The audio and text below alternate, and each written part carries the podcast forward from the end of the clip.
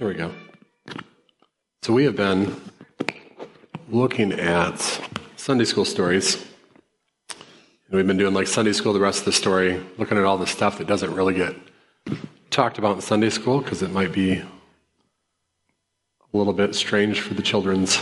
And uh, today we're going to kind of do a Mother's Day edition of it because it's Mother's Day. And there's a couple things that people put on the board. One of the things that people put on the board was the story of Leah. And um, so we're going to look at that today. Leah is an important mother in the Bible. Um, and we're going to look at uh, Rahab, who's another important mother in the Bible.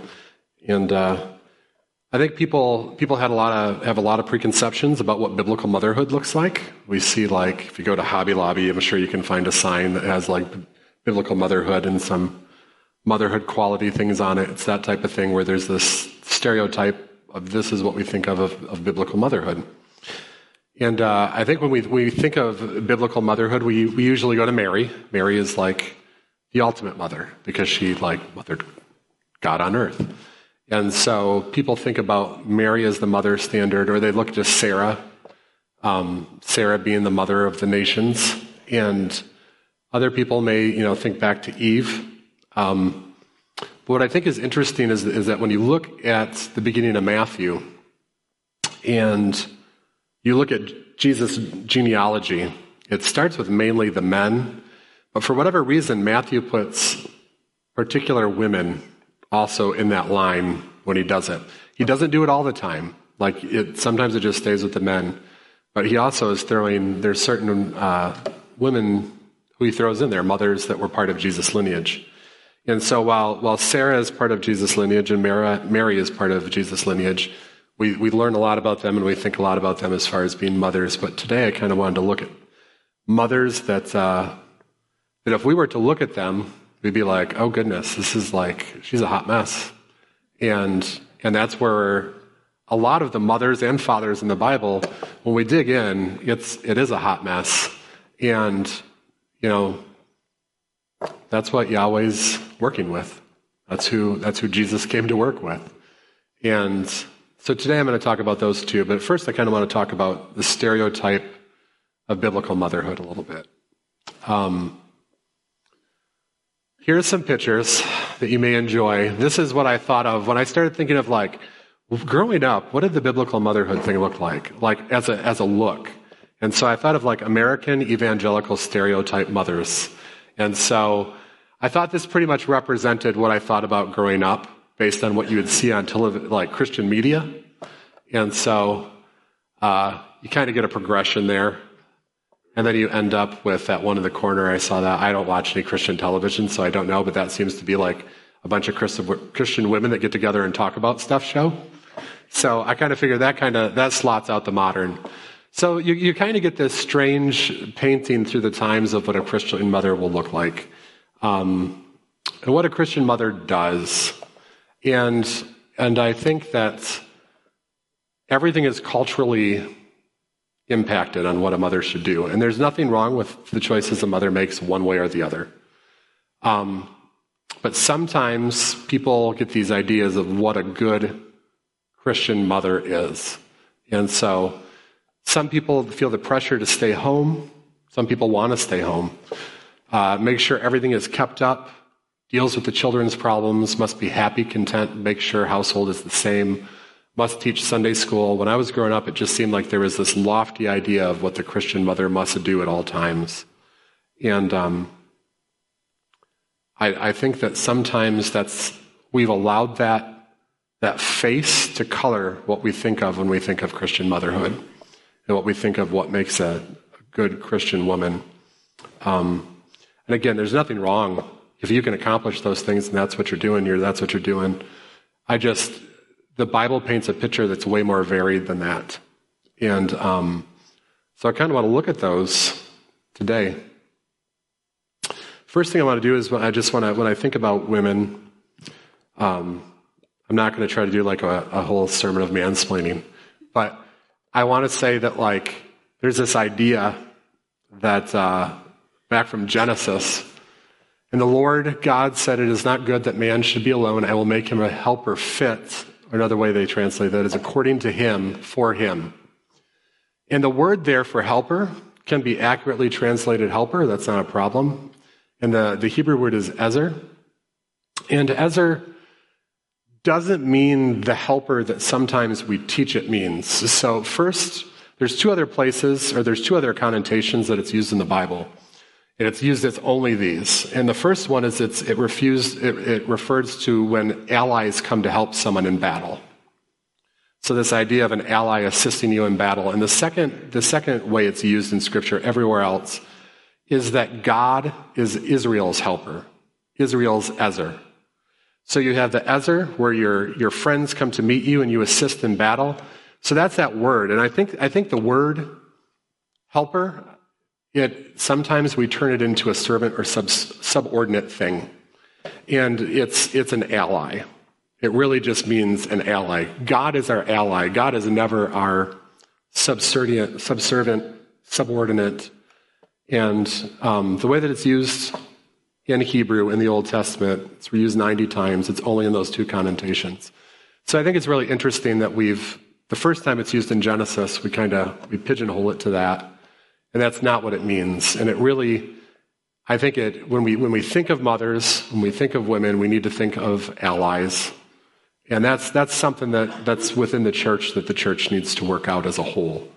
But, um, yeah, it, it means ally. And to, to read that as ally makes a lot of sense when you, when you start getting further into Genesis. You start getting further into Genesis and you see God is working with these women, and these women are allies. So, so that's just the kind of the, the first thing. Um, so I want to look at two of the allies today. I already mentioned them. These will help us on our Sunday school the rest of the story because someone wrote down they wanted to learn about Leah, and we're going to get into Jericho at some point. And, and Rahab plays a very important part in the Jericho story, and um, also plays a very important part in the continuation of the whole biblical God's rescue plan. And so I want to look at Leah, and I want to look at Rahab, and I want to look at them in their context and look at what, who God allies with and what God works through. So, Leah, there's, there's chapters in Genesis where we learn about Jacob. Um, Jacob is going to find a wife. You have Abraham, you have Isaac, you have Jacob and Esau. Jacob receives the blessing. And so we're kind of at that point where Jacob has received the blessing. Jacob's still living around at home, and Abraham's like, dude, it's time to, time to get out of the basement and go do something. You need to go find someone to marry. And so that's what Jacob does. Um, Abraham wishes him well, blesses him, as, or Isaac tells him it's time to get out of the basement. Isaac blesses him. Jacob goes out, and then we, we kind of, we join the story here. I'm going to go through the story rather quickly because it takes like three or four chapters to just read through it all. So I kind of summarized it. Um, Jacob rolls up to a well. Rachel rolls in. Rachel is a hot shepherdess. It's the first thing the Bible says. She comes in with her sheep. She's coming to water the sheep. And Jacob is smitten right away. It says that in various ways, it says how beautiful she was. And so Jacob goes up to her and just kisses her right away. So very forward, Jacob. And uh, then he starts weeping. And then she goes to tell her dad, who has come for them. And then Laban, who is his uncle, he comes around and tells Jacob to crash with him for a while. And so Jacob's living with Laban for a while. He's working with Laban, and Laban is, hey, you're my nephew. You don't work here for nothing. So what do you want for your payment? Jacob replies, I want to marry your daughter Rachel. The Bible describes Rachel as having a great face and body at that point, which is strange. It just throws that in there. It describes Leah, her sister, as having weak eyes, uh, which means kind of plain, possibly kind of boogly.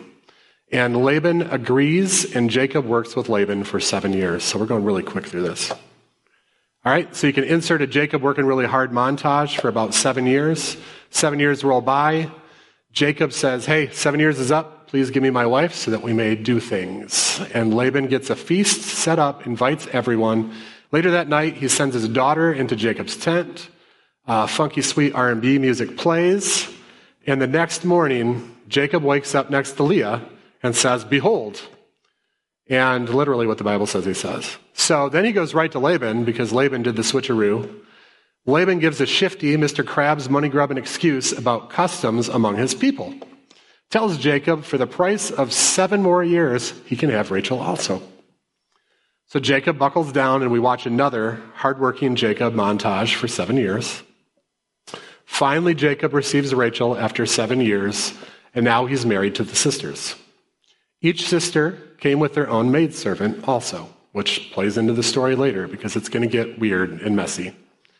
And so now you have a guy that is married to both sisters. He's honoring his commitment to Leah.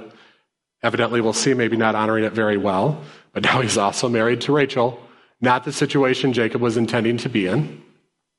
Um, so Genesis 29 31 picks up kind of where that, that leaves off. And when the Lord saw that Leah was hated, which is very rough to begin with, we, he opened her womb, but Rachel was barren.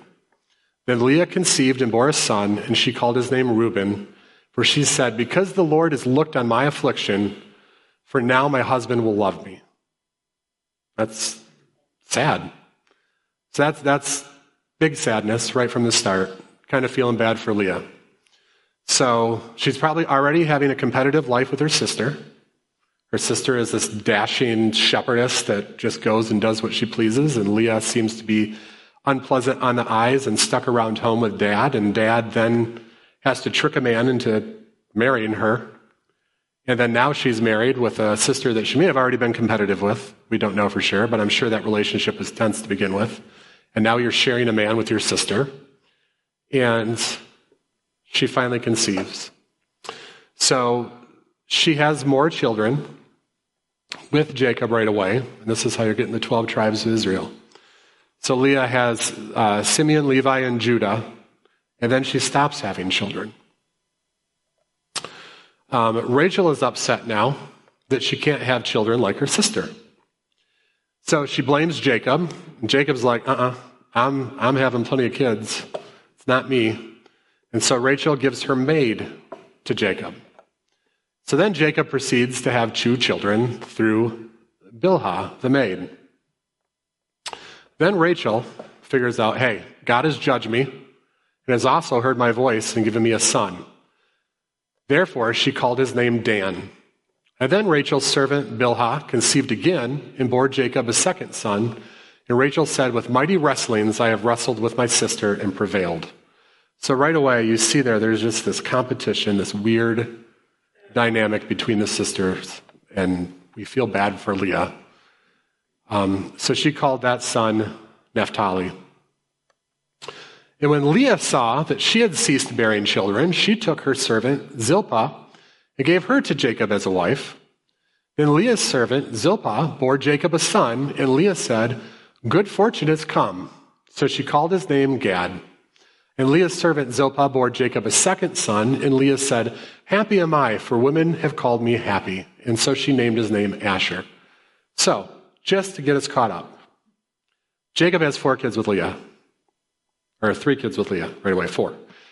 Then, Rachel, in jealousy, gives her servant so that they can have their own family through the servant. Servant has two.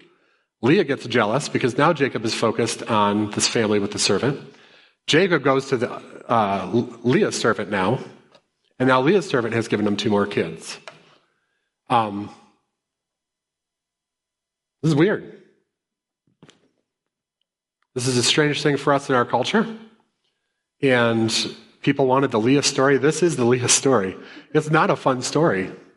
It's, it's not a fun thing being Leah. But keep in mind, Leah did have a son named Judah, and that's important later. Um, so after then, after after the servant has kids, Leah is able to have kids once again.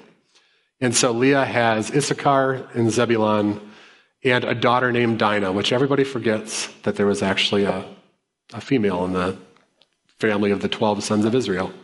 So she has Dinah. So then Rachel finally gets healed. We don't know, the Bible doesn't tell us a lot, but then she is now able to bear children.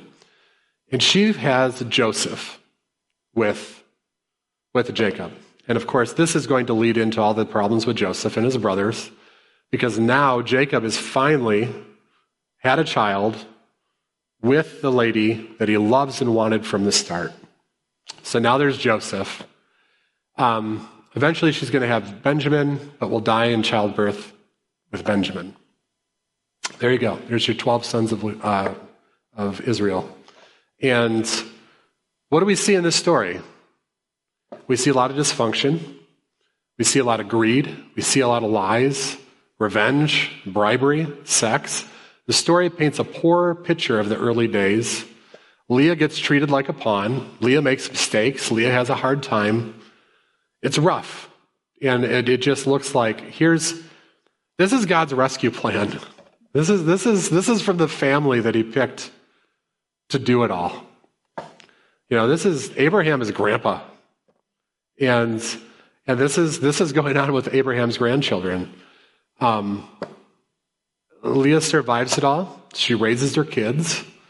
Uh, not all of them are going to turn out great, but she partners with Yahweh to produce the line that will bring us Jesus.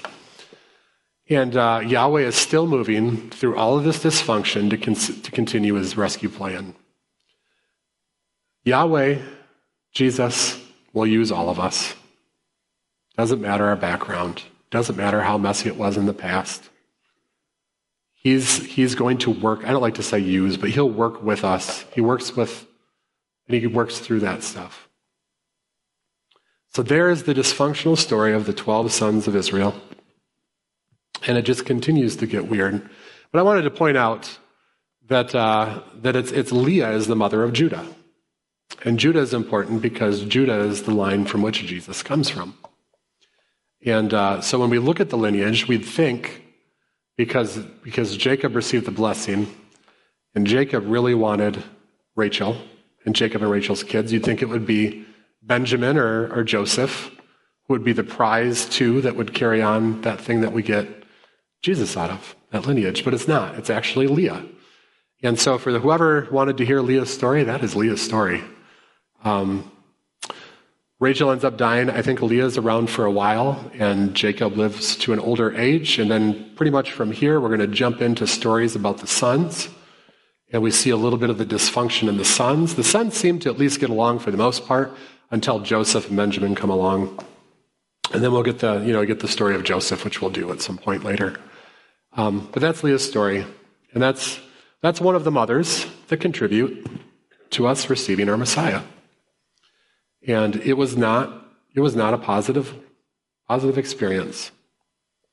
So now we're going to we're gonna switch to another one who is actually in Jesus' lineage, and her name is Rahab. She is not a Hebrew. So she did not start off as a child of Abraham, and uh, she's actually, she was a Canaanite.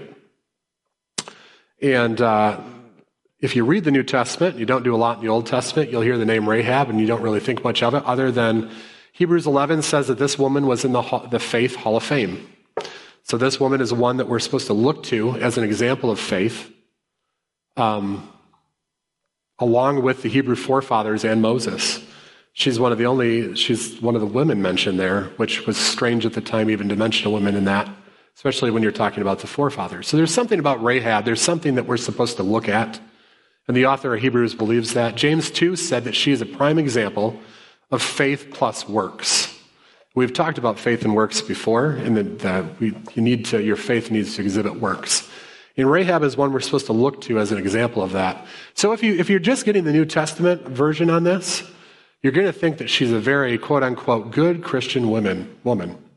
Let's look at Rahab's background and kind of figure out what's going on with Rahab. So here we are. We're in the conquest. Joshua has taken over. We're at the beginning of the book of Joshua. This is Joshua 2. We are going to go through this story. It's not very long. Um, and then we don't have to do it when we do Jericho. And, and Joshua, the son of Nun, sent two men secretly from Shittim as spies. So they're already in the land. They've already done some conquering. They've already taken out some kings when they were with Moses. Um, and so they have a regular network of spies they've been sending out into the land before they go into the places to, to conquer it. And Joshua said, Go view the land, especially Jericho. And when they went, they came into the house of a prostitute whose name was Rahab and lodged there. Okay, so it is a prostitute. She has her own house that she lodges people with so we can continue to make connections on what Rahab's business is. And it was told to the king of Jericho, Behold, Men of Israel have come here tonight to search out the land. Then the king of Jericho said to Rahab, saying, Bring out the men who have come to you, who entered your house, for they have come to search out all the land. But the woman, woman had taken the two men, two men and hidden them. And she said, True, the men came in, came to me, but I did not know where they were from. And when the gate was about to be closed at dark, the men went out. Uh, I do not know where they went, but if you pursue them quickly, you will overtake them. But she had brought them up to the roof and hid them in the stalks of flax that she had laid in order on the roof. So the men pursued after them on the way to the Jordan as far as the fords. And the gate was shut as soon as the pursuers had gone out. A couple of things that we have to read within context here. Prostitute who provided lodging. So her family's running a brothel, basically. She is a, she's running a brothel. It's inside the, the large gate. Jericho's gates were huge. Uh, there's a reason Jericho's great gates and walls were exceptionally large. We'll talk about that in a bit. Um, so, how did the king find out about two veteran spies of Israel bopping in? We don't really know. It's only two guys. Did they were they that bad at their job? I don't know. I mean, they had been doing this before. So I believe that there's probably some spiritual overtones. People were figuring things out. At this point, you have spiritual beings in the promised land who don't want God's people coming in. Um, why did she choose to hide them even before the king sent a word? That's interesting to me. Um, why does the king just listen to her, and how can she just talk that way to the king? So I have some speculation on this. This is just speculation. We know she's running a brothel. We know that she prostitutes in the place. I'm beginning to wonder if she was running like, and the, and the king, you know, the, is the king just going to listen to a regular lady of the house or whatever they call them who's running the brothel? I'm, I'm guessing that there might have been some temple prostitution there, that maybe they were the priestess of the religion that would prostitute out. So there's this, there might be that spiritual connection there too. Um, she had already hidden them before the king sent word, so she already kind of knew what was going on. Where was she getting all of this? I don't know. Um, but I just I speculate on the temple running the temple prostitute thing, just because it would it helps other things in the story make sense. So before the bed lay down, she came up to them on the roof and said to the men, I know that the Lord has given you the land, and that the fear of you has fallen on us, and that all the inhabitants of the land will melt away before you. For we have heard how the Lord dried up the water of the Red Sea before you when you came out of Egypt, and what you did to the two kings of the Amorites who were beyond the Jordan. And the kings' names were Sihon and Og, whom you devoted to destruction. And as soon as we heard it, our hearts melted and there was no spirit left in any of the men because of you. For the Lord your God, He is the God of in the heavens above and on the earth below. Now then, please swear to me by the Lord that I have dealt kindly with you, you will also deal kindly with my father's house, and give me a sure sign that you will save alive my father and mother, my brothers and sisters, and all who belong to them, and deliver our lives from death. And the men said to her, Our life for yours, even to the death, if you do not tell this business of ours. And then when the Lord gives us the land, we will deal kindly and faithfully with you. Um, who is the we? For we have heard. Is she talking about just Jericho or is she talking about possibly the cult that was there? Because she seems to have all the information. Why Sihon and Og matter and why she mentions them with the same same like, he parted the Red Sea, that's a miracle, and he took down Sihon and Og. Sihon and Og were both giant kings. So Og was supposedly this giant guy that talks, the Bible talks about his giant bed. And so, so he's of tribes of giants up in the north, up in the Dan region at the time. And so Jericho would have never thought of anybody going in and taking down those cultures or civilizations up there. So so she knows right away he's parting the Red Sea. Yahweh's doing this. Yahweh just gave you victory over these two evil men that were running ruthless countries um, that no one else would touch. And she recognizes in her heart right away that Yahweh is supreme, no questions asked. If you look at her, she just goes straight to business. As soon as those, those gentlemen came into her house, she took them up, she hit them, she knew she had a role to play, and she knew from there on it didn't matter what the king wanted, it didn't matter what the principalities over Jericho wanted. What only mattered is that she needed to serve the supreme being, the one above all. And I think that's the faith right there. I think that's the faith that James refers to. I think that's the faith that's referred to in Hebrews. It's that, that direct loyalty right away to Yahweh. And here she is. She's a prostitute, possibly a temple prostitute. So now you're throwing spiritual stuff in with already the sexual nature of things. And she has that change right away. She knows in her heart, and it just it clicks. And that faith is there, and she she is allied again. Now she is allied to Yahweh. Yahweh has another ally, another helper in this. And so we get that right away, and we see that. So then she let them down by a rope through the window, for her house was built into the city wall, so that she lived in the wall. And she said to them, Go into the hills, or the pursuers will encounter you, and hide there three days until the pursuers have returned. Then afterwards, you can go your way. The men said to her, We will be guiltless with respect to this oath of yours that you have made us swear. Behold, when we come into the land, you shall tie this scarlet cord in your window through which you will let us down, and you will gather into your house your father and mother, your brothers, and your father's household. And that if anyone goes out of the doors of your house into the street, his blood shall be on his own head, and we shall be guiltless. But if a hand is laid on anyone who is with you in the house, his blood shall be on our head. But if you tell this business of ours, then we shall be guiltless with respect to your oath that you have made us swear. And she said, According to your words, so be it. And she sent them away, and they departed, and she tied the scarlet cord in the window. Scarlet cord in the window, it's got the whole whorehouse thing going on. And so a lot of people think historically, some of this, the, the scarlet cord and the red cord and the red thing on the door, a lot of people take that even from back to the story, the idea of it, some cultures and stuff. So she did. So she marked her window. She was faithful. And uh, like I said, we already read how apostles in early church viewed her. Her legacy continues through her own children. And this is the fun part. Matthew says that she's the, fun, the, the mother of Boaz. And so Boaz is the husband of, anybody remember? Ruth. Yeah, so we get the story of Ruth. And the story of Ruth isn't too far off from this story as far as timeline. And so she actually ends up being King David's great grandmother. And here she was, a pagan Canaanite who had a giant change of heart and knew in an instant that Yahweh was for her. And Yahweh worked with her to deliver the, the Israelites the information they needed as they, they went into their Jericho. Um, so, so she's Jesus' great, great, great, great, great, great, great, for a while, grandmother too. Which, to me, that's fun. Like you would have never expected. We think about biblical motherhood.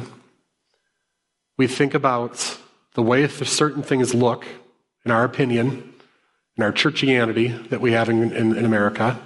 And uh, we don't always think about these women who, who played very important role in, in God's rescue plan and continued to in the New Testament. Um, so he's not, Jesus isn't really concerned with the views of other people. Um, success as a mother is not defined by whatever narrative is pushed, by whatever culture feels at the time. The, the real question is, as mothers, are you allied with Jesus? Are you that Ezer, the Hebrew word that we talk about in Genesis? That you are, you are an ally. You're an ally to, to men and to God. And um, it's kind of where I was at today. I just wanted to look at, I hear, I, I, I work at a place um, with a lot of children that don't have the greatest support systems, and usually a lot, a lot of it is single mothers. And I always hear the hot mess stories, and I always hear the tough stories. And I think when I talk to them, they, they feel they feel removed from anything greater. And, and I think that that's kind of what I just wanted to say today is that it doesn't matter. Doesn't matter people's expectations. The only thing that matters is, is Yahweh's expectations. And when you're raising children, it's between you and God and what, what God is telling you to do. And, and just, just be that ally. And if you have times in life where you are a hot mess, it's all right. We've got plenty of that in the Bible. And Yahweh still accomplished what he wanted with Jesus. And Jesus accomplished what he wanted. And um, that's it. That's the, the hot mess Mother Day, Mother's Day. So I want to want to pray.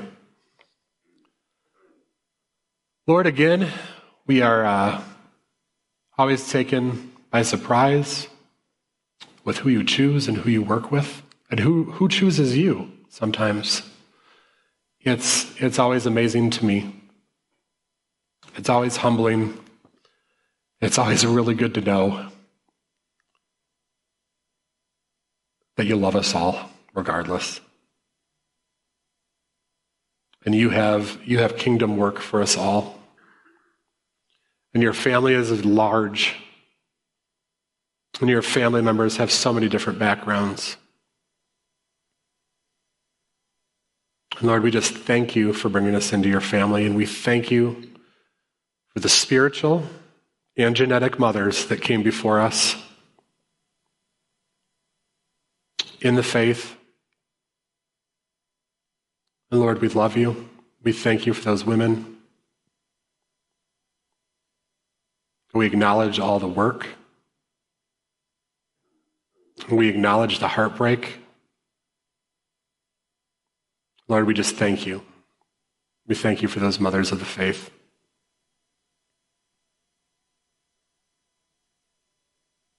So, Jesus, I just ask that you'd be with us throughout this week. Holy Spirit, that you'd be showing us things throughout the week. And show us how to appreciate those who are who are really striving and maybe just maybe just a month away from being a Rahab. And keep us from being judgy. When we look at when we look at people who could be preparing a great legacy, we just can't see it. Jesus, we thank you for paving that way to become part of the family again. We thank you for that invitation. Lord, we love you. We thank you for all these things. And in your name we pray. Amen.